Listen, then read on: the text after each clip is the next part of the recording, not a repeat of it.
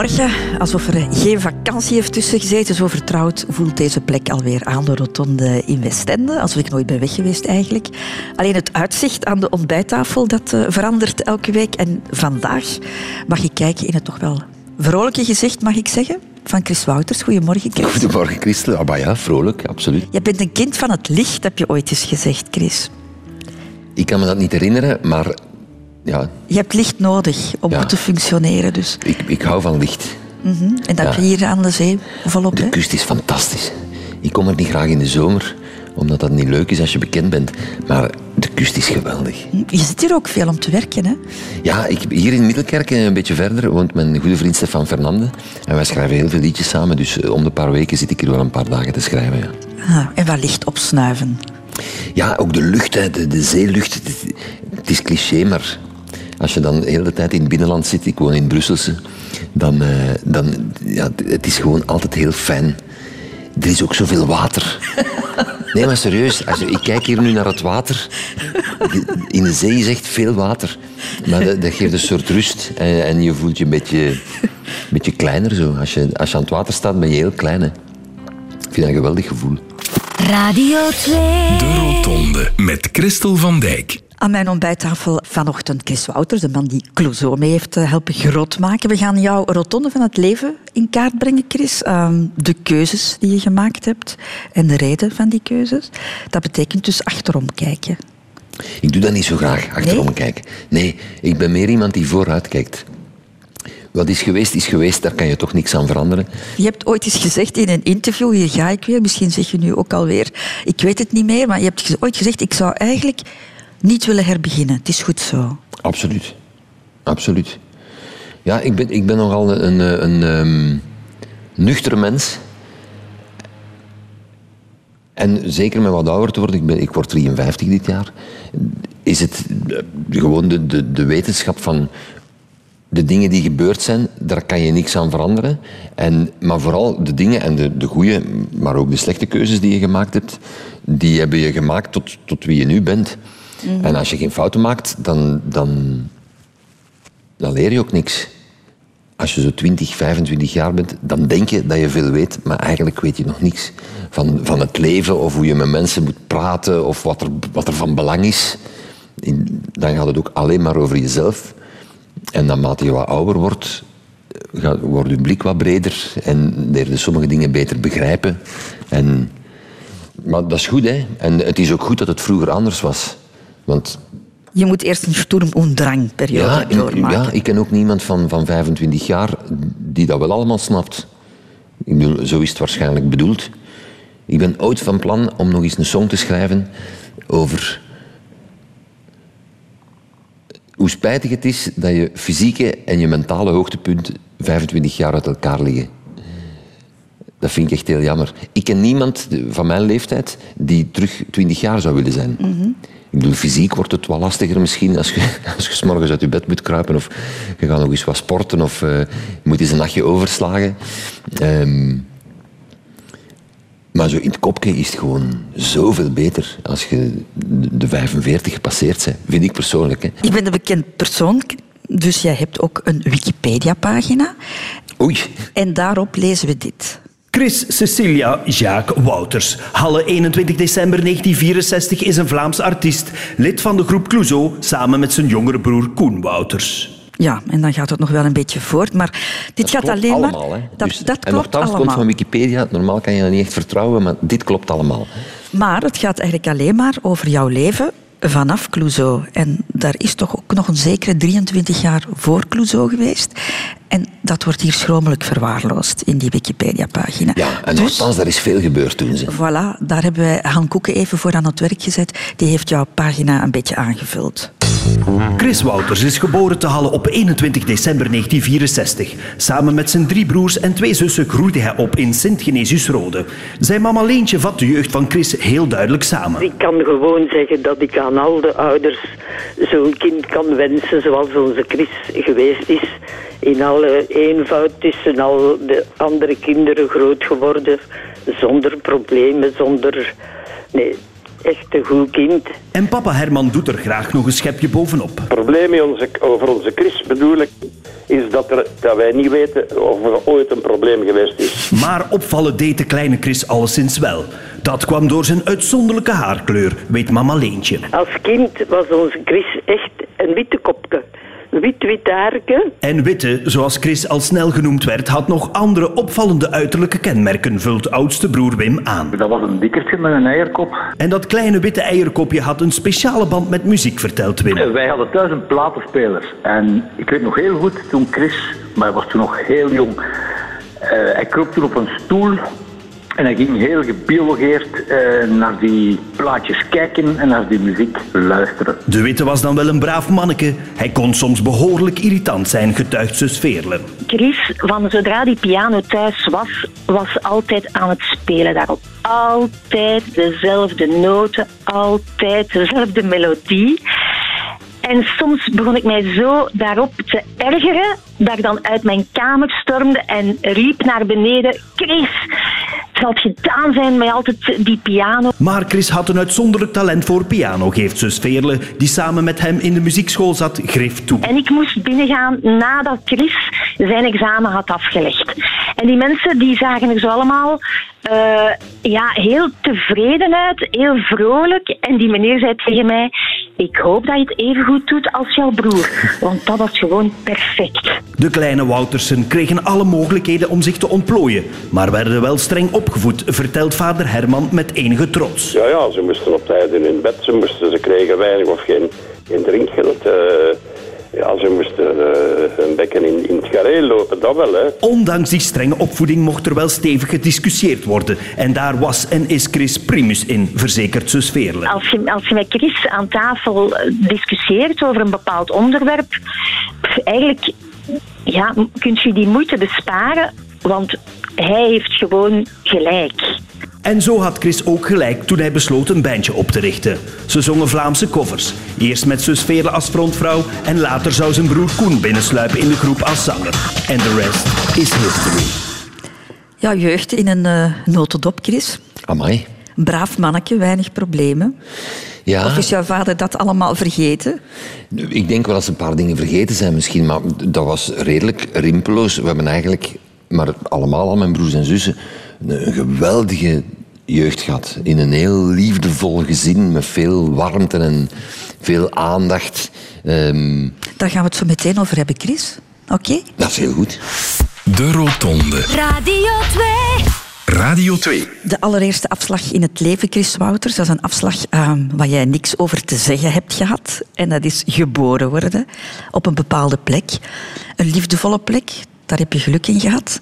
Een gezin van, eh, van zes kinderen, allemaal nogal snel na elkaar. Hè? Ja, ja, ons vader en ons moeder die, die deden het graag. Die zijn getrouwd in 58. En eh, Wim is geboren in 59. Lieve in 60. Ludo in 61. Veerle in 63 en ik in 64. En Koen is dan in 67 geboren. Die kwam een jaar of drie later. Er was altijd iemand om mee te spelen of altijd iemand om ambras mee te maken als het nodig was. Dus dat, ik heb me nooit geen seconde verveeld of zo, dat ik me kan herinneren. Nee, dat was gewoon een heel, een heel, mooi, een, een heel mooie jeugd en een heel mooie familie zo. Nu nog altijd trouwens. En, en het heeft geduurd tot ik 30, 35 jaar was, voor ik me realiseerde hoe uitzonderlijk dat was. Omdat als je rond je kijkt, nu, dan zie je heel veel mensen, die hebben ook drie broers, maar die, die komt niet meer thuis, of die spreken niet meer tegen elkaar, of er is een bras over geld, of over een erfenis, of over wat dan ook. En bij ons nu in de familie is dat gewoon... Dat is gewoon super fijn. Iedereen praat met elkaar. eh, we komen allemaal heel goed overeen. Om de twee jaar gaan we met kerst een week ergens naartoe. Naar Dardenne huren we een grote chalet. En dat is dan met ondertussen kinderen en kleinkinderen en lieven van kleinkinderen enzovoort. Dat gaat dan over, als we voltallig zijn, ik denk 7 of 38 mensen. Dus dat is altijd, altijd sfeer en, en, en gezelligheid. ik, ik, ik kan alleen maar supergoeie dingen vertellen over mijn familie. Dat is fijn. Ja. Maar ik kan me wel voorstellen, een, een- gezin van zes kinderen, orde en structuur, regels moeten er ook zijn. Ja. Kan niet anders, denk ik, hè, om dat een beetje eh, Ja. Te laten Ik heb daar rollen. nooit last van gehad, want ik hoor in, ik, ik hoor in, het, eh, in het overzicht daar dat wij bijzonder streng opgevoed waren. Maar ik kan me niet herinneren dat het echt heel streng was. In de zomer bijvoorbeeld, als zomervakantie was. tegen een uur of tien, elf, dan zwaaide ik naar ons moeder. Ja, ons vader die was uiteraard aan het werk. Die heeft uh, heel zijn leven bij Sabena gewerkt. Maar dus ik zwaaide naar ons moeder en, en dan gingen wij spelen of wat. En dan kwam ik tegen een uur of zes avonds terug thuis. Je kan je dat nu niet inbeelden. Ons moeder die wist niet waar we waren. Hè. Toen was dat heel normaal, met allemaal kinderen uit de straat. En, en dan gingen wij op de bres en kampen bouwen en zelf allemaal spelletjes verzinnen. Dat was het buitenleven gewoon, gelijk, zoals het toen was. Ik, ik, ik heb daar alleen maar goede herinneringen aan eigenlijk. Muziek was ook de rode draad Ja. in jullie leven. Jullie hebben heel veel gezongen samen. Ja, en zeker in mijn leven. En dus aan de afwas met name eh, werd er altijd gezongen. Dat was logisch, want ons vader en ons moeder die zongen in het kerkkoor. En wij hebben, ik denk op uitzondering van Wim misschien, maar ik denk dat we allemaal ook wel in het jeugdkoortje en zo meegezongen hebben. En, eh, dus aan de afwas zongen wij zowel ABBA en, en, en eh, The Sweet, zo dingen uit de hitparade, als, als het Halleluja van Hendel. Of dat soort dingen die we dan k- kenden van, eh, van het koor van onze ouders. En je wilde ook een instrument spelen als enige van de familie? Ja, vreemd genoeg. Ik ben, ik ben eigenlijk de enige muzikant in de familie. Bij mijn grootouders, ehm, de ouders van ons moeder, daar stond zo'n oude piano. Maar werkelijk een schitterend ding, helemaal nog versierd en gebeeldhouwd in het hout en met, met eh, houders voor eh, kaarsen op te zetten en zo. Echt een oude piano, met een houten frame binnen. Ehm, dus als we daar binnenkwamen, ik als klein manneke, drie, vier jaar, ik speurde direct naar die piano voor zo wat te pingelen. Ik vond dat geweldig. En, en dan later wilde ik graag piano leren spelen. Dus ik, ik, ehm, mijn ouders die, ja, die hadden zes kinderen en, en een klein huisje. Die hadden helemaal geen geld om, om een piano te kopen. Ehm, dus op een gegeven moment hadden zij vrienden en die hadden een zoon die al wat ouder was en die ging naar het conservatorium. En ze gingen voor hem een goede piano kopen, want zij hadden thuis een soort studiepianootje. Ehm, en die hebben mijn ouders dan kunnen kopen, ik weet nog heel goed, voor 3000 Belgische frank. Wat toen toch nog re- relatief veel was, maar voor een piano was dat, was dat spotgoedkoop natuurlijk. Dat was een goede piano met een stalen frame, ehm, waar ik nog tot in het jaar 2000 of zo op gespeeld heb. En dan ging ik, naar de, ik, piano leren spelen, ik ging naar de muziekschool, ik moest eerst een jaar eh, theorie doen. Want je mocht niet meteen een instrument leren spelen, je moest eerst een jaar notenleer doen. En dus ja, dat heeft velen ook in dat fragmentje verteld. Voor mij was dat veel te makkelijk. Dus dat was wat, ja. Het jaar daarna mocht ik eindelijk dan pianoles gaan nemen. En ik kreeg dan les van een dame. Ik vond dat een oud wijf, maar die was vermoedelijk vijf of tien jaar jonger dan ik nu ben. en dat waren zo echt van die technische dingen. Ja, om, ja, je moet techniek leren in het begin. Wist ik veel dat ik eigenlijk liedjes wilde spelen, maar dat wist ik toen nog niet. En ik heb dat een half jaar gedaan en ben ik daarmee gestopt. Dus ik ben totaal niet gevormd. Ik ken nog een, een do uit een sol, als het in solsleutel is. In fa-sleutel moet ik echt beginnen tellen. Dan weet ik dat de bovenste lijn la is, geloof ik. En dan moet ik echt naar beneden beginnen tellen. Dus ik kan niet lezen. Ik kan geen muziek lezen. Maar ehm, ja, ik heb mezelf dan wel aangeleerd om te leren communiceren. Want in de band, als ik tegen ons muzikanten iets moet zeggen, ik, ik moet dat wel kunnen, me kunnen uitdrukken. Dus je leert dan in akkoorden spreken. Doorheen de jaren pik je wel wat dingen op. Maar het enige wat mijn ouders een klein beetje verwijt, verwijten is een groot woord, dat is dat ze mij niet hebben verplicht om naar de muziekschool te blijven gaan. Ehm, omdat ze zagen zonder twijfel ook dat ik heel veel muzikaal talent had. En, en, maar ik was een koppig manneke. Hè. Ik, ik, ik wou dat niet meer. Dat was niet tof en dan wou ik dat niet meer doen. Als iets niet tof is, dat is eigenlijk in de rest van mijn leven zo gebleven. Als iets niet tof is, dan kun je moeite doen zoveel je wilt. Maar Ja. dan, dan, dan is het moeilijk om het te overhalen om dat te blijven doen. Ja, maar we kunnen toch besluiten dat de keuze voor muziek al van heel jong genomen is. Absoluut. Je studies, Chris Wouters, een goede student, Ik deed mijn best. maar toch eens een jaar blijven hangen. Ja, ja. In het vierde van de humaniora zat ik in de richting wiskunde-wetenschappen. En ik was gebuist voor wiskunde, fysica, scheikunde en biologie. Dat was De niet echt- verkeerde keuze Ja, gemaakt. dat was niet echt een goede match. Ik, ik, ik mocht dan nog naar het vijfde, dus het was het vierde, ik was gebuist. Ik mocht dan nog naar het vijfde op voorwaarde dat ik eh, eind augustus een examen Duits deed. En dan kon ik naar het vijfde in de richting moderne talen. Maar die hadden in het derde en het vierde dus twee jaar Duits gekregen. Dus heb ik ganse zomer gestudeerd. Volgens mijn familieleden alleen de laatste drie dagen. Maar in mijn herinnering toch... Heb ik, genoeg. Ja, ik heb daar toch goed voor geblokt. Maar ik was gebuist. Dus ik heb echt veel, veel van mijn zomervakantie eh, achter de boeken gezeten toen. En dat is niet gelukt, ik was gebuist. Maar ik mocht dan wel naar het vijfde eh, jaar, en naar het vierde, het vierde jaar mocht ik wel herdoen in die richting eh, moderne, Moderne, talen. ja. En, En vanaf toen was ik echt met mijn vingers in mijn neus geslaagd. Ben dan daarna eh regentaat Nederlands-Engels gaan studeren. Ja, maar waarom die keuze? Omdat ik niet wist wat ik wilde doen. Ik was eh 18. En dan moet je... Ik, ik heb redelijk laat gepubert. Ik denk op mijn dertiende was ik nog de kleinste van de klas. Terwijl ik nu... Ik ben een meter negentig. Ik heb ook laat pas mijn, mijn groeischeut gekregen. En, allee, ja. Ik was 15, denk ik, eh, voordat ik wat begon te puberen.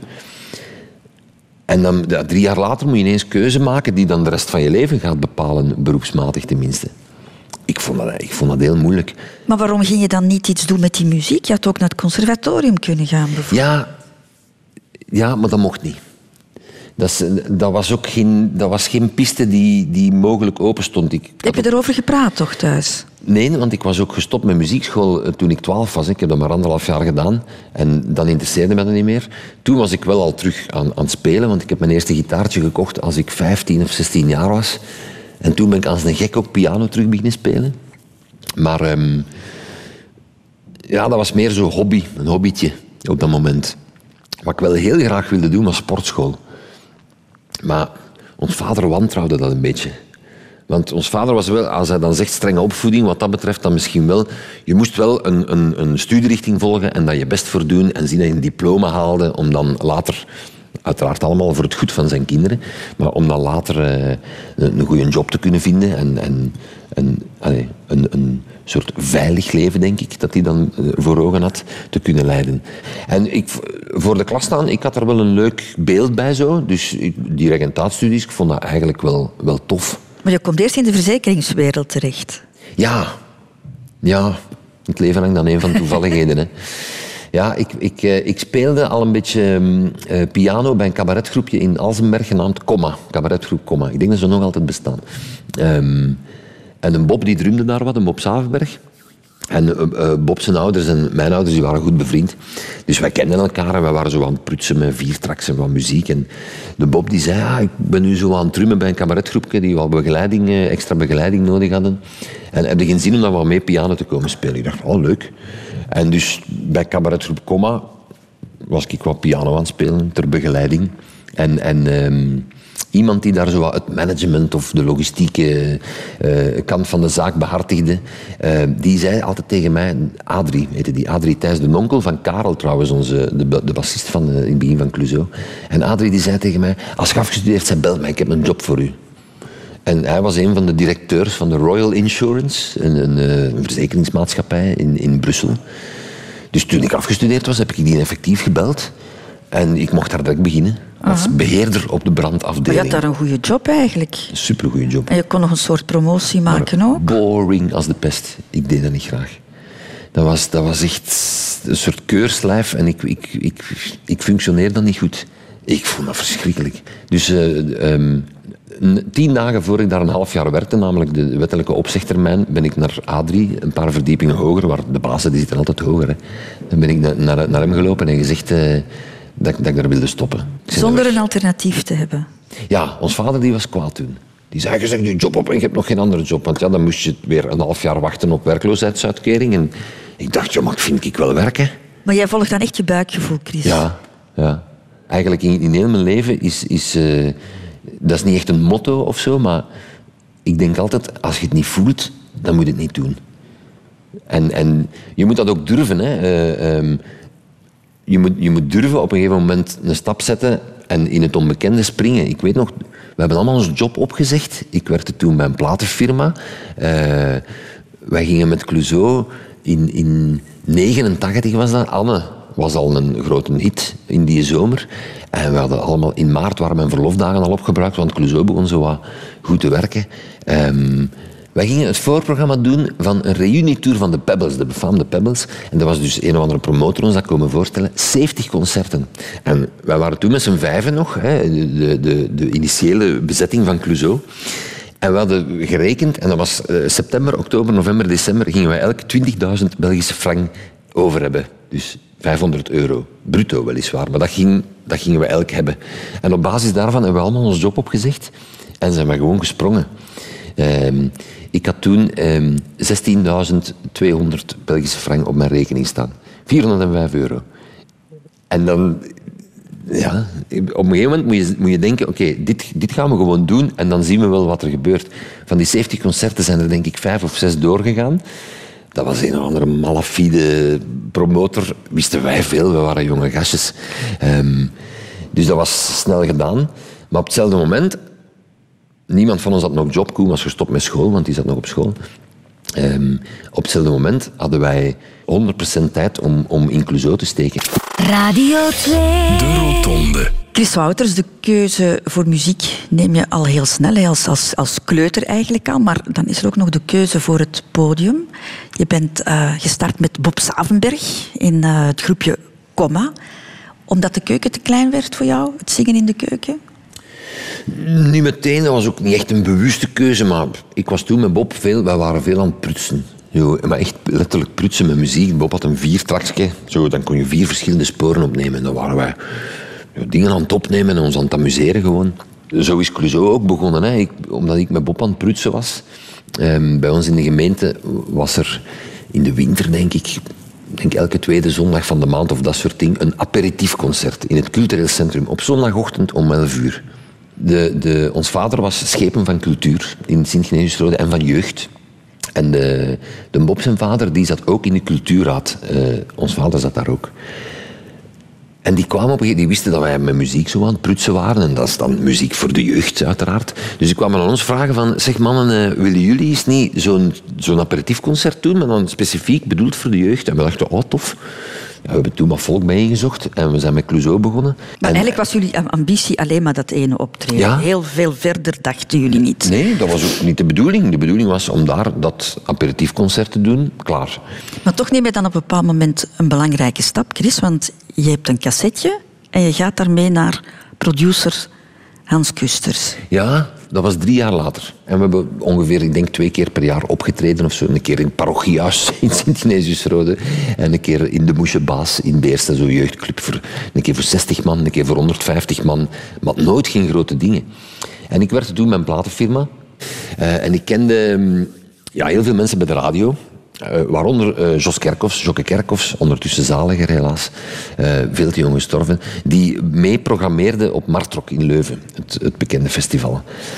Dus op een gegeven moment zeg ik tegen Jos van, Jokke, allee, je moet ons op Martrok laten spelen, man, met Clouseau. En ik had hem een cassetje laten horen. Ik heb die ooit zelfs eens een, een officiële brief geschreven. En daarin, heel altruïstisch, stelden wij voor om, zo van, mochten nu elk jaar Martrok laten openen door een onbekende band die jullie gewoon zien zitten. En zoveel jaar later zijn twee of drie van die bands bekend geworden. Allee, dat zijn dan pluimen die je op je eigen hoed kunt steken. Dat is toch geweldig. Zo schone woorden en, en om op Martok te mogen spelen. Uiteindelijk was er een, een eh, beslissing ehm, die moest vallen tussen Clouseau en Vaya con Dios. Die toen ook net aan het beginnen waren. Maar wij wouden gratis komen spelen. En Vaya niet. En daarom hebben ze ons Martok laten openen in 87. En oké, plots is het... Voor ons was dat buitenland. Hè. Wij, waren, nog niet buiten Sint-Genesius-Rode en Alsenberg geweest. En ja, Leuven, dat was zeker 25 kilometer verder. Dus voor ons was dat echt een ongelooflijke trip. En eh, wij dachten ook, eh, ja, Martrok, dat is toch wel een groot festival, daar wordt in de krant over geschreven. Dus toen, voor de eerste keer, we waren drie jaar bezig, dachten wij, moeten wij geen single, een single hebben? Zo, een plaatje? En dan ben ik naar Hans Kusters gestapt, die ik ook kende vanuit mijn job. Een, eh, een, een Nederlander die hier een uitgeverij heeft en een eh, platenlabel, HKM, Hans Kusters Music. En ik wist dat hij wel dingen zag in Nederlandstalige muziek, want wij hadden dus ondertussen wel Nederlandstalige liedjes, zo popmuziek gemaakt. En dus ik ben met een cassetje van Brandweer, van een, of ander optreden van ons toen, naar Hans gestapt. En, en eh, Hans die vond dat leuk en die zei, oh, daar gaan we een single van maken. Dus we zijn Brandweer gaan opnemen in Studio Ace in Aartselaar. Eerste keer in, in een grote studio in, in 87. Dat was fantastisch. We gaan een aantal jaren overslaan. Je hebt dan de Clouzomania met de gillende, de hysterische meisjes. en de wereld die eigenlijk aan jullie voeten ligt. Ja, dat was een vreemde periode. Op een gegeven moment ontploft Anne, maar dus werkelijk ontploffen. Ik heb er geen ander woord voor. En dat was, die zomer in 89 was dat echt totale gekte. En, en dat was een soort een trein van succes en dat is niet meer gestopt toen. En dan aan proporties aan die niet, niet normaal waren. Dat waren dingen die hier ook nog nooit gebeurd waren in Vlaanderen. En Clouseau, dat vertrok gelijk, gelijk er zelden iets vertrokken is. Ja, maar dan denk ik de keerzijde van het succes, Chris, is misschien ook dat je dan toch wel zakelijker moet gaan denken en beslissingen moet nemen die op menselijk vlak niet zo makkelijk zijn. Ja. Om maar te zeggen, jullie waren een vriendengroep. Hè, oorspronkelijk mensen die uit, bij elkaar zijn gekomen uit, uit vriendschap. Ja. En dan verdwijnen ze, die Ja. vrienden, gaandeweg. Ja, met die nuance, vrienden is misschien een groot woord initieel. Wij kenden elkaar allemaal, wij waren maten. Ehm, en wij speelden allemaal muziek, dus dat was een soort verbindende factor. Binnen Clouseau word je dan bevriend. Dat ging allemaal heel goed, maar dan spreken we over één keer per week repeteren en twee of drie keer per jaar gaan spelen. En plots, twee jaar later, zit je echt letterlijk zeven dagen op zeven, bijna 24 uur per dag samen. En, en ja, na een aantal maanden ontwikkelden er zich toch wat irritaties. Hè, omdat je, omdat je, je leert elkaar echt zeer, zeer, zeer goed kennen. Hè. Dus kleine kantjes en, en dat komt allemaal naar boven. Van iedereen, hè, richting iedereen. En, en zoveel jaar later denken we, ah, twee, ja, dat is geen toeval dat wij hier nog met Koen en mezelf, met die twee broers, nog zitten. Ik denk dat die andere mensen er ondertussen ook allemaal wel vrede mee hebben. Maar op dat moment was dat niet, dat was, dat was niet fijn. Dat was ook niet echt heel vriendschappelijk. Eh, ik heb laatst Karel eh, teruggezien op een begrafenis van Walter Metz, de, de betreurde, fantastische drummer. En de Karel was daar, dat was super tof van die nog eens te zien. Dat was jaren geleden. De Bob, uiteraard, die komen regelmatig tegen. Hè. Die zit nog in het wereldje als manager. En Tien, die heb ik echt, ik denk in twintig jaar niet meer gezien. Ik zou die graag nog een keer terugzien. Ik denk dat dat alleen maar heel plezant kan zijn. Chris Wouters, je had misschien ook volleybalspeler kunnen worden. En wel, ik zal eens een geheim verklappen, Christel. Mocht ik kiezen en het zou vrij zijn wat je kan worden, dan ben ik nu topvolleyballer. En ik zal nog wel muziek spelen, liedjes schrijven. Ik, ik zal in het café willen gaan spelen. En dat hoeft voor mij geen zaal van 5000 mensen te zijn. Ja, volleybal is echt, dat is echt mijn sport. Ik ben een sportfreak. Heel veel verschillende sporten. Ik kijk alles zeer graag. Ik beoefen zelf al meer dan twintig jaar de, het geweldige autosport. ik geef ook Formule 1 commentaar en zo bijvoorbeeld. Dus met de racewagen we hebben onlangs nog de 24 uur van Zolder gewonnen in onze klasse. Dat is fantastisch. Maar volleybal is toch de schoonste sport die er is gewoon. Hoe groot waren jouw dromen op dat gebied? Ik heb daar nooit grote dromen over gehad. Ik heb dat gewoon altijd met zoveel plezier en passie gespeeld. Ik speel nog steeds volleybal. hè. Ik, ik, ik, eh, in september eh, was het begin van mijn 37e volleybalseizoen. Bij de veteranen? Of, of- Ja, nu is dat echt op heel laag niveau natuurlijk, maar het blijft even plezant. Nog meer, ik heb er nu zelfs meer plezier van dan vroeger, omdat ik weet dat mijn laatste jaren zijn. Dat is geen sport voor een 50-plusser, dat is explosief en eh, dat is het eerste dat je kwijt bent als je een beetje ouder wordt.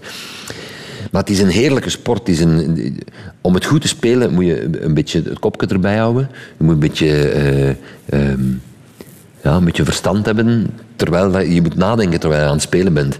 Ik vind dat geweldig. Maar wat ontbrak er bij jou om echt door te breken, om, om, om een toptalent te zijn? fysieke, fysieke kwaliteiten. Lengte, 1,90 meter, maar op topniveau is dat klein. Ehm, en dan, ja, het is gewoon nooit zo ver gekomen. Ik heb eh, in, in tweede provinciale en in eerste provinciale gespeeld. Dus dan, je had eredivisie, dan had je twee landelijke divisies en dan de provinciale. Dus dat was, dat was geen slecht niveau. Dan wordt eh, heel, heel leuk volleybal gespeeld.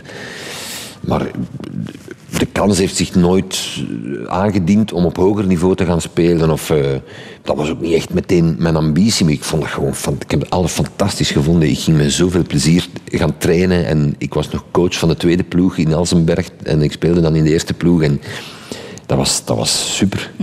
Ik ik heb ehm, twee jaar lang zondagen gekend in de Meent. Dat waren dan volleybalzondagen. 's ochtends coachte ik de tweede ploeg. Eerst de reservewedstrijd, dan de hoofdwedstrijd. Smiddags dan deed ik het, eh, het blad, het wedstrijdblad van de, van de jeugd. En dan om half vier speelden wij met de eerste ploeg. Eerst reservewedstrijd en hoofdwedstrijd. En s'avonds speelden de dames van, eh, van onze club. En dan stoten we de supporter in de tribune. Dan zat ik letterlijk van 9 uur s ochtends tot 10, 11 uur s'avonds in de sportzaal. En dan smiddags zaten we een sandwichje. Perfect. Ik vind het heel jammer dat ik sommige toernooien, en zo, zoals de EK, waar nu de Red Dragons eh, eh, fantastisch aan het spelen zijn geweest, die, die moet ik dan missen, omdat ik moet werken met, met Clouseau. ik kan perfect vier dagen non-stop naar volleybal kijken. Maar het was geen al te grote teleurstelling. Je, je beschouwt dit niet als een gemiste afslag in jouw leven. Nee, nee, nee, integendeel. Nee, volleybal is een een hele gelukte... Dat is zelfs geen afslag geweest. Ik had eerst wat gevoetbald, omdat al mijn vrienden ook voetbalden, als ik zo 10, 11 jaar was. Ik kon dat wel een beetje, maar ik heb dat nooit super speciaal tof gevonden. Dan heb ik wat geturnd. Ik kan nog altijd op mijn handen staan en zo, bijvoorbeeld. Dat heb ik altijd wel leuk gevonden. Maar dan op school was zo een keer volleybal. Ik had dat nog nooit gedaan. Ik ben dan 15 jaar of zo. En zo onderhand spelen en toetsen. Ik was daar redelijk snel mee weg. En ik vond dat direct van in het begin tof. Dat is heel vreemd, maar dan voel je gewoon... Oké, deze is mijn sport. Dat is wat ik ga doen. Dus ik, dat is nooit geen gemiste afslag geweest. Het was zelfs geen afslag. Het was gewoon een lange weg rechtdoor. Radio Radio 2. Over de afslagen van het leven. De Rotonde. Ik zou het eens over centen willen hebben, Chris Wouters. Hoe ben jij op dat gebied opgevoed? Heel verantwoordelijk, denk ik. Ja, het is simpel. Ik zei daar straks aan mijn ouders hadden zes kinderen en geen frank te veel. Dus ehm, Maar heb je ooit gedacht, ik wil het financieel beter hebben dan mijn ouders? nee. Nee, want mijn ouders die hebben het eigenlijk altijd gered. En ik denk niet dat die het ooit heel breed hebben gehad. En die hebben een huis gebouwd en erop geleend en, en, en 20 of 25 jaar afbetaald. Ehm, die hebben gewoon altijd gedaan wat ze moesten doen om hun vier kinderen te kunnen voorzien van alles wat ze nodig hadden. Hun vier kinderen? Ja, hun zes kinderen, excuseer. Wauw. Nee, wij hebben nooit het gevoel gehad dat we iets tekort kwamen. Oké, er zijn vriendjes eh, en de papa rijdt met een dikke BMW en die heeft wel een nieuwe fiets. Ik heb daar nooit last van gehad. ik, en nu nog niet. Ik ben nooit eh, afgunstig op wat iemand anders heeft. Ik vind dat je moet kijken naar wat je zelf hebt. En count your blessings. De- dat je gezond bent en dat je... allee, Maar ondertussen, eh, Chris, moet jij wel met geld bezig zijn? Want je bent ondertussen toch ook een soort van zakenman geworden. Hè? Jij moet Ja. onderhandelen met platenfirma's. Dat gaat toch over centen? Ja, daar hebben we wel managements voor en zo. Maar het gaat soms over centen, dat is waar. En, en ehm, je moet je vooral, vind ik, naar waarde laten betalen. Je moet je niet in het zak laten zetten. Als wij straks in Sportpaleis staan spelen en we hebben op het einde van de avond elk duizend euro over, dan zijn we dikke, vette, stomme ezels. Dus je moet op een bepaald moment moet je beslissingen nemen en gaan onderhandelen over dingen. En oké, daar, daar, daar leert je weg wel een beetje in. Maar we hebben altijd zoveel dingen laten liggen en we zijn altijd veel te makkelijk en veel te... Wat heb je dan laten liggen? Gewoon contracten die, waarvan je weet, dit hadden we veel zwaarder moeten kunnen onderhandelen. Of, maar zo, het was vorig jaar zo, dus nu zullen we ook maar die verdeling houden die er ligt, ik zeg maar wat. Wij, wij gaan er echt nooit tot het uiterste in. Ik, ik weet dat Koen bijvoorbeeld met zijn, eh, zijn tv-contracten bij VTM, zijn exclusiviteitscontracten, die besprekingen die duren nooit langer dan twee minuten. Omdat de bazen zeggen, we zouden dat zo doen, en de Koen die zegt, dat is goed. Terwijl zet daar een manager op en laat die in een maand onderhandelen en dan hebben we 30% meer.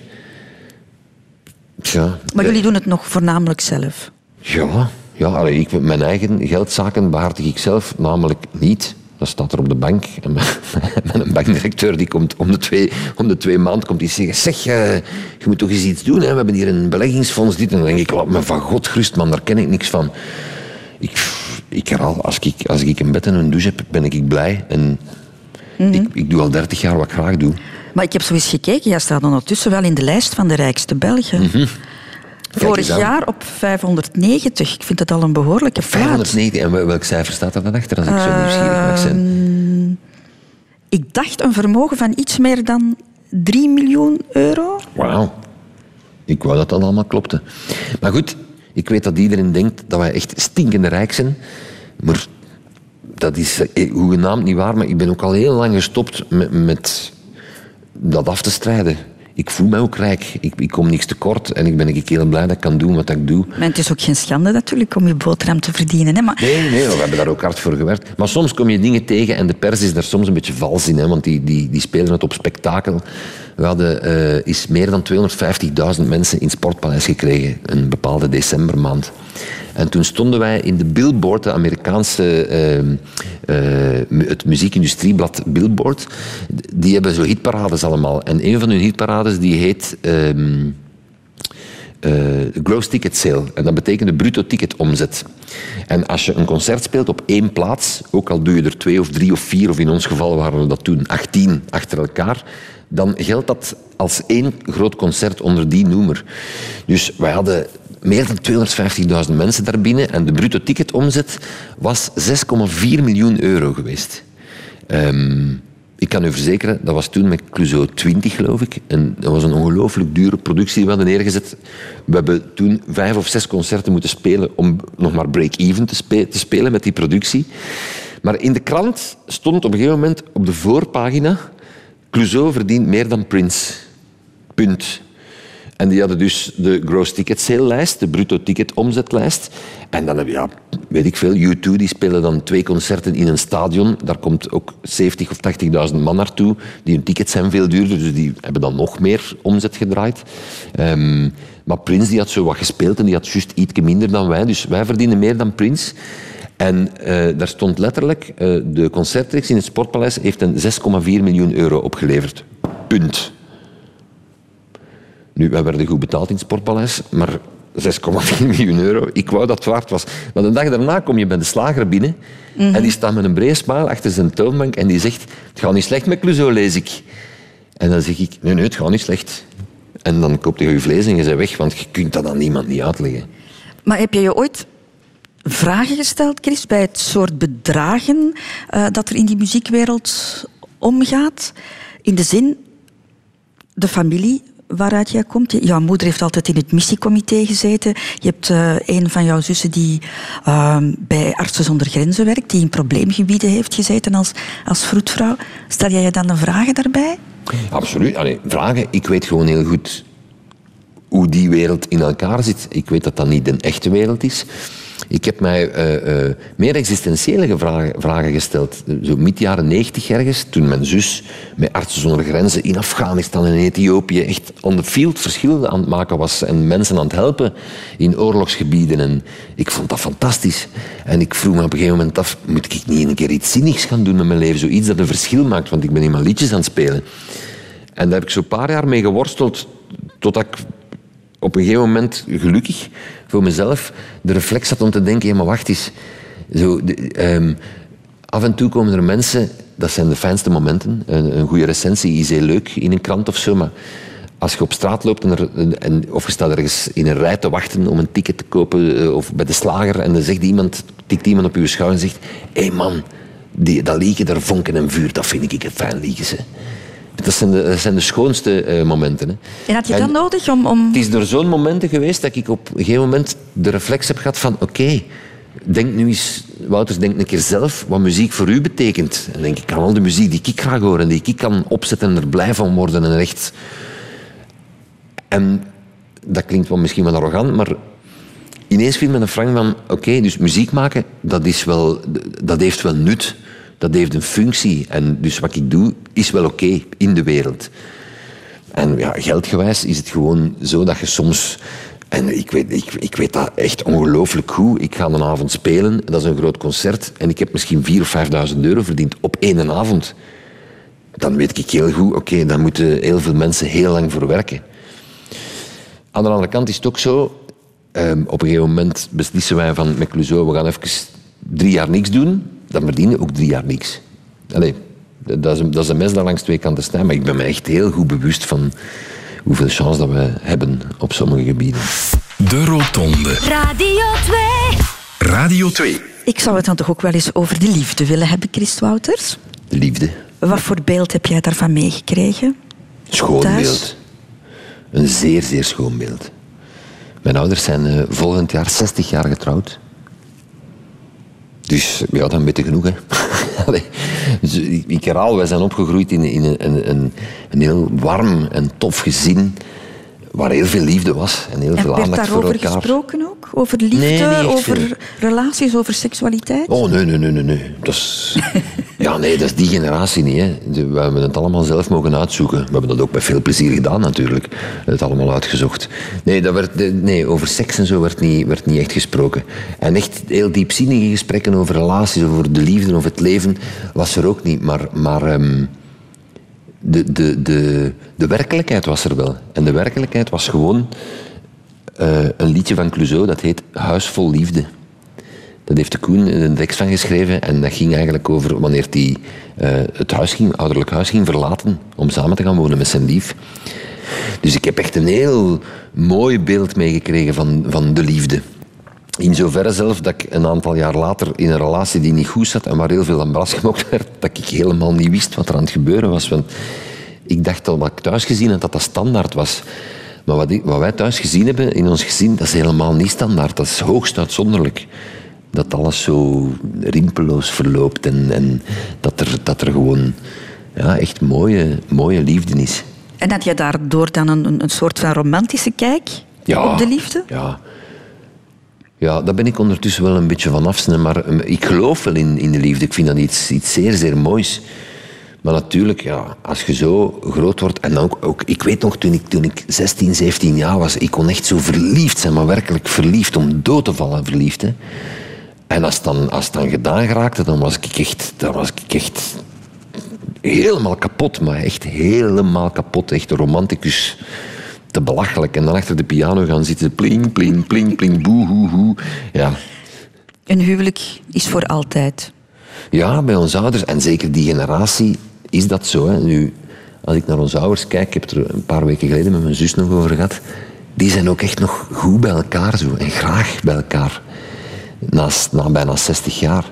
Ik weet dat van hun generatie er heel veel mensen ook bij elkaar gebleven zijn, omdat ja, scheiden, dat mocht niet. Hè. voor twee generaties terug.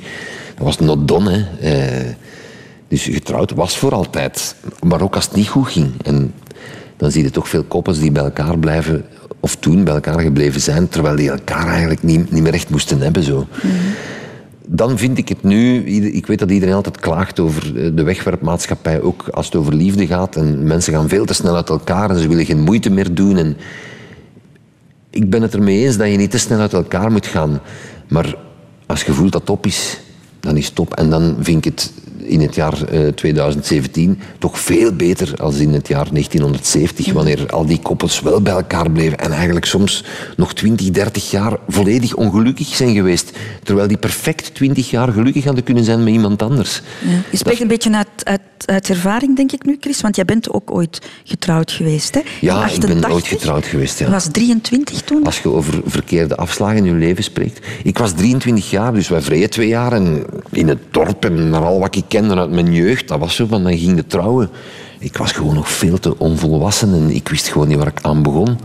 Ik was ook nog niet in staat om een deftig gesprek te voeren over het leven en de relatie.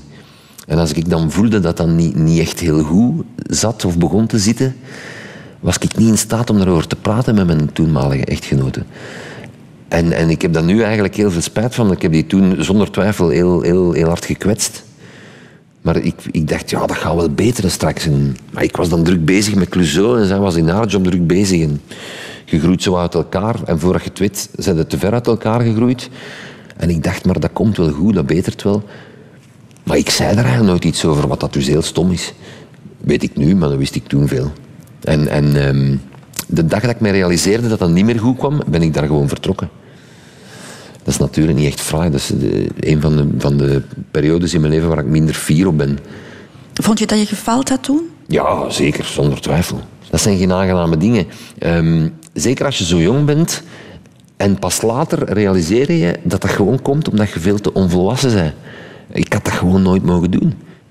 Maar goed, ik heb wel later nog een relatie gehad die zes jaar geduurd heeft. En die ook afgelopen is. En dan nog eens een die zes jaar geduurd heeft en die ook afgelopen is. Dus ik ben zo precies zo van zes jaar ik, ik, ben nu 4,5 jaar met mijn lief.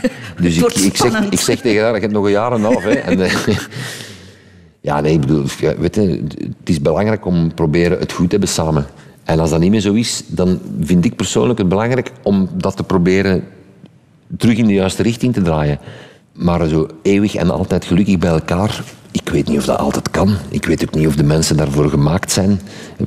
Aan sommigen eh, lukt dat wel. Mijn ouders bijvoorbeeld lukt dat duidelijk wel. Geweldig. Anderen lukt dat niet. Even goed. Ik probeer dat soms wel in het kader van het heelal te plaatsen en dan is dat zeer futiel allemaal. Aan de andere kant, je zei er maar één keer. Je moet wel maken dat je een, een blije mens bent elke keer. Elke dag liefst. Um, En de liefde is iets heel raars en iets heel grilligs. En je kunt niet zonder. En, en soms kun je het niet aan. En, en soms neemt de liefde zelf een afslag voor u. Zonder dat je daar iets kunt aan doen. Soms is het, soms is het op ineens. En je weet nu dat het gekomen is. En, en je kunt daar werkelijk niks aan doen. Ik ben wat dat betreft een, een nogal brutale mens. Ik, kan niet, ik heb dat vroeger wel eens gedaan, zo te lang spartelen en vasthouden aan iets waarvan je eigenlijk al weet dat het niet meer gaat lukken. En dat je toch absoluut wilt dat doen lukken. Daar ben ik wel vanaf, ja. Mhm. Dus eigenlijk die romantische kijk op de liefde is veranderd in een eerder rationelere benadering. Ja, ja ik denk dat veel mensen dat wel hebben met de leeftijd. Ehm, aan de andere kant, want ik spreek bijvoorbeeld in de pers nooit over mijn liefdesleven, omdat die daar altijd spektakel van maken. Maar aan de andere kant, als ik nu met mijn lief ben en ik ben supergelukkig, dan ben ik eigenlijk Nee, een romanticus is een groot woord, maar dan heb ik daar wel zeer romantische ideeën over. Ik vind dat geweldig. Ik ben een heel rare uh, romanticus, denk ik. Als het jou uitkomt bij Ja, momenten. nee, maar zo diner bij kaarslicht, dat vind ik echt... De, de, daar walg ik van, van dat soort romantiek. Of hoera, het is, uh, het is 14 februari en we kopen cadeautjes. Zo'n dingen vind ik echt belachelijk. Maar zo... Mhm. Ja, gewoon aan uw partner even, even laten weten dat je blij bent. Dat je samen bent. Dat moet geen grote stoef zijn allemaal. Ik ben altijd heel goed geweest alleen. Hè. Ik heb altijd periodes gehad dat ik vrijgezel was. En ik kan dat goed. Ik vind dat geweldig. Zo alleen en je doet je dingen, je moet met niemand rekening houden. Dat is makkelijk. Dat is ook wat egoïstisch, maar toch. Je hebt mensen die niet goed alleen kunnen zitten. Ik kan dat echt perfect. Je bent nooit op zoek gegaan, de periode dat je alleen was van ik moet Nee. iemand vinden. Maar ik ken mensen die als ze alleen zijn, drie dagen later zitten ze op café en proberen ze iemand te versieren. Dat heb ik nooit gedaan. Hey, alle geluk. Maar ik kan goed alleen zitten. Ik, ik, eh, ik, kan, ik ben goed op mezelf. Maar als je goed bent met twee, dat is altijd veel plezanter. Dus ik ben liever goed met twee. Radio 2. Over de afslagen van het leven. De Rotonde. Chris Wouters, ik zou het even willen hebben over, ik hoop dat ik het goed verwoord, ehm, over jouw keuze om niet op het voorplan te staan. Ik weet niet echt of dat een keuze is hoor. De mens is gelijk een mis. En veel mensen denken dat ik zo wat schuchter ben of wat teruggetrokken. De, niets is minder waar. Vraag aan mijn maten van volleybal. Ik heb gewoon een groot bakkes. maar ik, ik, mensen die ik niet ken, daar heb ik een soort natuurlijke eh, voorzichtigheid mee. Dus ik ga me niet snel openstellen naar andere mensen. En, en op het podium is er een soort natuurlijke orde. Dat is een van de redenen waarom Clouseau al 30 jaar zo goed marcheert. Omdat de Koen en ik echt werkelijk nooit ruzie maken. Wij zijn heel compatibel. De Koen staat van voor op het zijn en zingt de liedjes eh, de hemel in en steekt de zaal in zijn, steekt publiek in zijn binnenzak. En ik sta naast hem en ik zie dat, dat er goede songs zijn en dat een band goed marcheert. En dat er, allee, samen met onze muzikanten natuurlijk, maar ik zit in de studio met ons platen te produceren en dat, is, dat is meer mijn functie binnen de band. En, en Koen heeft echt de- functie van frontman en dat is een heel natuurlijk proces geweest. Als je naar bands kijkt met broers en die hebben ruzie, dat is altijd omdat die hetzelfde willen. Bij Oasis willen ze alle twee van voor staan. Ik heb echt niet die, die, drang of die... Ik vind altijd dat er al meer dan genoeg spots op mij staan en dat ik al meer dan genoeg in de belangstelling loop. En vergis u niet, als je op een, stijn, als, als je op een scène gaat staan, dan ben je ijdel. Hè? Dat is, maar bij mij is dat... Ik ga niet op een scène staan om gezien te worden. Ik ga op een scène staan om muziek te spelen. Want dat vind ik plezant. Is dat in de loop der jaren eh, geëvolueerd, veranderd? Ik kan me wel voorstellen, als je een jonge twintiger bent, een jong veulen, dat je dan wel die aandacht nodig hebt. Bij mij is dat omgekeerd. Niet dat ik nu de aandacht nodig heb, maar in het begin voelde ik me helemaal niet zo comfortabel op de scène. En nu wel. In het begin weet je niet hoe je op het podium moet staan en je probeert je een houding te geven. Ik zet dan een hoed op, op zo van, dan, dan heb je iets dat u definieert op dat moment, terwijl dat belachelijk is. En, en op het moment dat je niet meer nadenkt over hoe sta ik op het podium, dan sta je er goed. Dan sta je er als jezelf. Dus bij mij is dat een beetje omgekeerd. En ik zing, ik zing heel graag eens een liedje. Hè. En ik presenteer graag een televisieprogramma. En ik, ik, allee, ik sta meer dan graag genoeg al eens in de belangstelling. Maar ik ben geen, geen een top entertainer of zo. Ik, ik, ik, ik probeer dan iets te doen. En ik probeer dat goed te doen. De Koen heeft niet liever dan dat ze naar hem kijken. Hè. Dat is een soort eigenschap van, van topfrontmannen. Je kunt je geen betere frontman dromen als Koen Wouters voor je groepje. Maar het is wel zo dat in de loop der jaren ook veranderd is. Hè, waar je vroeger eigenlijk een onderdeel was van de groep, van, van de band. Ja, sinds sta jij tweeën nu zijn meer op het hè. Maar je doet ook veel meer buiten Clouseau. Hè. Je, je, Ja. je hebt Idool gedaan, je, je, je werkt voor de radio, je geeft eh, commentaar bij, bij Formule 1 eh, races. Ja, Dus allemaal toffe dingen. Hè? Ja, dat zijn allemaal dingen die me dan in de schoot vallen. Ik heb nog nooit naar iets gevraagd of achter iets gesolliciteerd. Komen ze mij vragen, zeg... Heb je geen zin om eh, Autotv een stukje te maken elke maand? Denk, Autotv, ah ja, dat autoprogramma van Danny Verstraten op VTM. En ik mag elke maand een stukje maken, iets met auto's. En ik mag zelf kiezen wat. Top. En dan begin ik dat te doen en dan lijkt... Dat is dan leuk. En even later komt de Koen en die zegt... Weet je, ik denk dat ze ons gaan vragen aan VTM om iets samen te presenteren. Ik denk, presenteren? Ja, ja, zo'n soort talentenjacht. Idols heet dat. En dat is in Engeland en in Zweden en dat marcheert goed. En ze gaan dat hier ook doen en ze gaan dat aan ons vragen om te presenteren.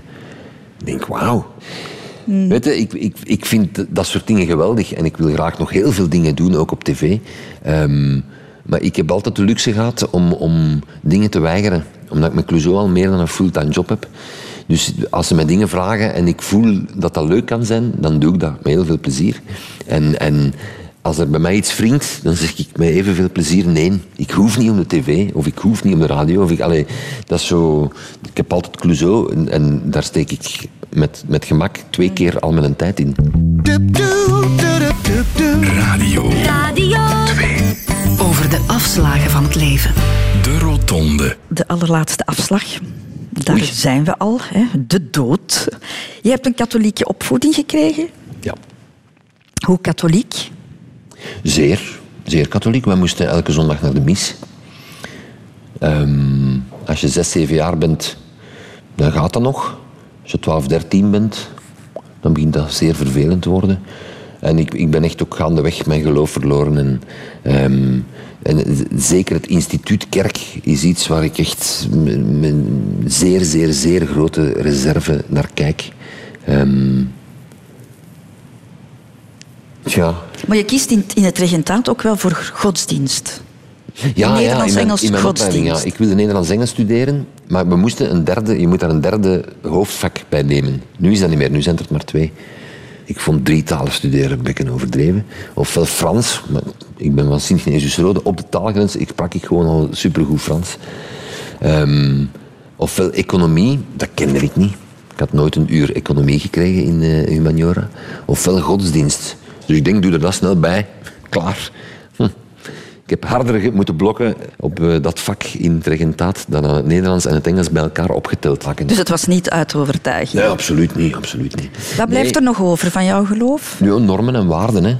Die zijn uiteindelijk, denk ik, in alle godsdiensten een beetje hetzelfde. Probeert een goede mens te zijn en probeert voor de andere mensen een goede mens te zijn.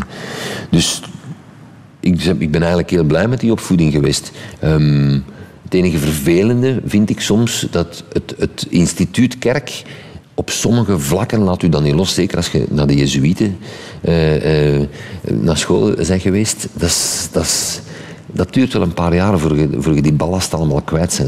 Zo van, valt andere mensen niet lastig met uw problemen. En dat soort allemaal rare dingen en zondebesef. En, en terwijl ik eigenlijk diep in mijn binnenste een hele vrije mens wil zijn. En als je, als je te veel met de kerk inlaat, dan, dan krijg je een hoop barrières die ze inbouwen, waardoor dat je niet meer eigenlijk vrij kunt zijn. En ja, ik vind dat zelf, ik vind, persoonlijk vind ik dat gewoon heel, heel erg. Ik vind dat heel spijtig. Maar goed, doorheen de jaren geraakte daar wel door en leerde dat wel plaatsen. Maar ehm, ja, ik ben geen grote fan van het instituut kerk. Ik vind godsdienst heel mooi ehm, als ik zie hoe mijn ouders geloven. Ik vind dat fantastisch. Ik denk dan voor mezelf, ik ben daar te nuchter in. Of, of als ik daarover nadenk en ik kijk naar de wereld, dan kan ik niet denken, er is een God. Ik ben Peter bij, bij Make-A-Wish al twaalf jaar. En ik zie zieke kindjes, levensbedreigend zieke kindjes. Er zijn er een hoop die het halen, maar er zijn er ook een hoop die het niet halen. En dan moet er mij geen pastoor komen zeggen dat dat de bedoeling is van een of andere God. Dan denk ik, laat me gerust. Dat is gewoon het leven en de natuur. En ik geloof heel hard in, in energie. En misschien is dat ook wel voor sommige mensen is dat hun godsdienst, maar ik geloof hard in energie. Rare dingen die, er, die zich voordoen, waarvan je denkt, dat is toeval, maar deze kan toch geen toeval zijn. Een, een moeder die gewoon voelt, er is iets gebeurd met mijn kind. En dat kind is 80 kilometer verder weg. En er is effectief iets gebeurd. Er is geen telefoon geweest of er hangt een soort energie in de lucht. Alle mensen zijn mogelijk verbonden door die energie. Dus in dat soort dingen geloof ik wel heel hard. Ik ben helemaal geen zwever, ik sta met mijn twee voeten op grond, maar dat soort dingen geloof ik hard. En wat geloof je dan dat er gaat gebeuren na jouw dood? Dan is het gedaan. Dan is het gedaan. Ja. Voor jou is het gedaan dan. Ja, ik denk dat. Maar ik weet dat niet zeker, maar niemand weet dat zeker. Maar al die eh onnozelaars die met heel veel overtuiging zitten verkondigen dat er een God is en dat er dat en dat gaat gebeuren na de dood, die weten dat ook niet. Hè? En heb je het moeilijk met jouw sterfelijkheid? Voorlopig niet. dat, is, nog wat vroeg voor, hè, Christel? Nee, ik, ik, ik ben daar, ook daar ben ik vrij nuchter in. Ik heb niet met mijn ogen geknipperd als ik 30 werd, niet als ik 40 werd, niet als ik 50 werd. En ik ga dat zo proberen vol te houden. Uiteraard wilde niet sterven. Eh, ik, ik ga het hier echt met alles wat ik in mij heb zo lang mogelijk proberen vol te houden. Maar ehm, ja, op een gegeven moment stopt het. En dan zal ik wel zien, is er iets daarna, dan is het zo. Ik geloof niet in hemel of hel of zo, maar ik geloof wel dat je moet proberen om hier, we zijn hier maar één keer, voor zover ik weet, of zover ik kan inschatten, om het hier zo goed mogelijk te maken en, en proberen elke dag de moeite waard te hebben en, en proberen wat aandacht te hebben voor de mensen rond u. En dat is, dat is iets waar je beter in slaagt als je een dag ouder bent. Zo eigenlijk heel, heel gewone en basic dingen. Tezelfde tijd kijk ik naar mijn ouders die dan echt geloven in een God en die daar een soort steun in vinden en die, dat, die op een of andere manier maakt dat hun leven beter of makkelijker of verzoent hen dat makkelijker met doodgaan en dat soort dingen. Ah, ik vind dat schoon, ik vind dat echt heel schoon, maar ik persoonlijk kan het niet. Sommige mensen, Chris, vinden wel eens troost bij het besef van hun eindigheid, eh, bij het feit dat ze kinderen hebben en dat ze op die manier doorleven. Mhm. Jij kan jezelf daar niet mee troosten, Chris. Nee, ik heb er geen, allee, of nog geen, maar... Maar begrijp je dat, dat mensen dat... Absoluut, zonder twijfel. Dat is, dat is, dat is supermooi. Ik ben, ik ben Peter van Zita van Koen zijn dochter. Ik zie Koen zijn twee kinderen opgroeien. Ik heb dertien neefjes en nichtjes. Dus geef me maar een baby in mijn, in mijn handen. Ik kan, ik kan er wel mee overweg. Behalve als het van vreemde mensen is, dan laat ik die liever gerust. Maar ehm, niks zo schoon als een kind zien opgroeien. Bij mij is het, zijn de afslagen in het leven zodanig gebeurd dat er dan nog niet van gekomen is. Dat is langs de ene kant jammer. Aan de andere kant ben ik daar wat fatalistisch in. Het is nog niet gebeurd en ik heb daar niks aan kunnen doen. Ehm, er zijn veel andere dingen die mijn leven de moeite Het maken. is geen bewuste keuze geweest. Nee, zeker geen bewuste keuze geweest. Dat is gewoon zo gebeurd. Je hebt mensen die, die in hun beroepsleven misschien 30 jaar lang blijven sukkelen en die privé heel gelukkig zijn. Eh, ik ben ook privé heel gelukkig altijd geweest hoor, maar er zijn wel relaties geweest die stuk gelopen zijn en die, niet, die geen 30 of 40 jaar hebben geduurd en geen kinderen hebben voortgebracht. Dat is nu eenmaal zo. Maar ben je is, ooit eh, vragende partij geweest voor, voor kinderen? ja, dat is altijd op en af gegaan. Er zijn ook altijd heel goedkope excuses van het is er niet het goede moment voor. Dat is het natuurlijk nooit, denk ik dan. Maar ja, het is er nooit van gekomen. En vind je jezelf nu te oud? Langs de ene kant wel, langs de andere kant niet. Ik worstel daar wel mee, moet ik eerlijk zeggen. Het is nog geen uitgemaakte zaak dan eigenlijk. Ja, ik- ik word ook geen dag jonger natuurlijk. Ik, ik word 53, dus als ik het ooit doe, ga ik er niet meer te lang moeten mee wachten. Want ik wil, als ik een zoon heb, er nog graag een, een potje mee kunnen voetballen en zo. Dus ehm, ik vind het tof, Charlie Chaplin die werd dan papa op zijn 83ste, maar dan ga ik het zeker niet meer doen.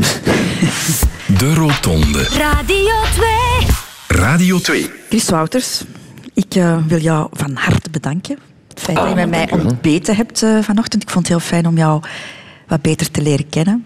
Ik heb jou daarnet de. Sphinx genoemd. En dat vond jij een beetje raar, hè? Ja, ik denk dat dat kwam omdat ik zo met mijn twee armen op de tafel lag toen. Zoals een sphinx. Nee, maar ik had de indruk dat ik jou niet zo goed kende. Maar er is, eh, denk ik, nu wat verandering Ja, doet gekomen.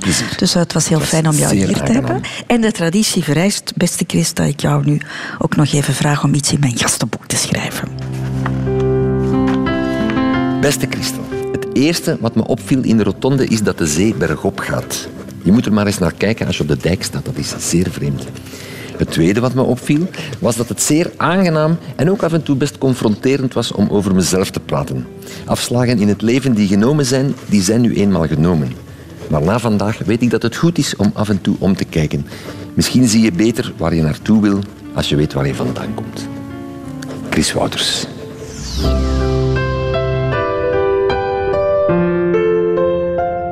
Radio 2.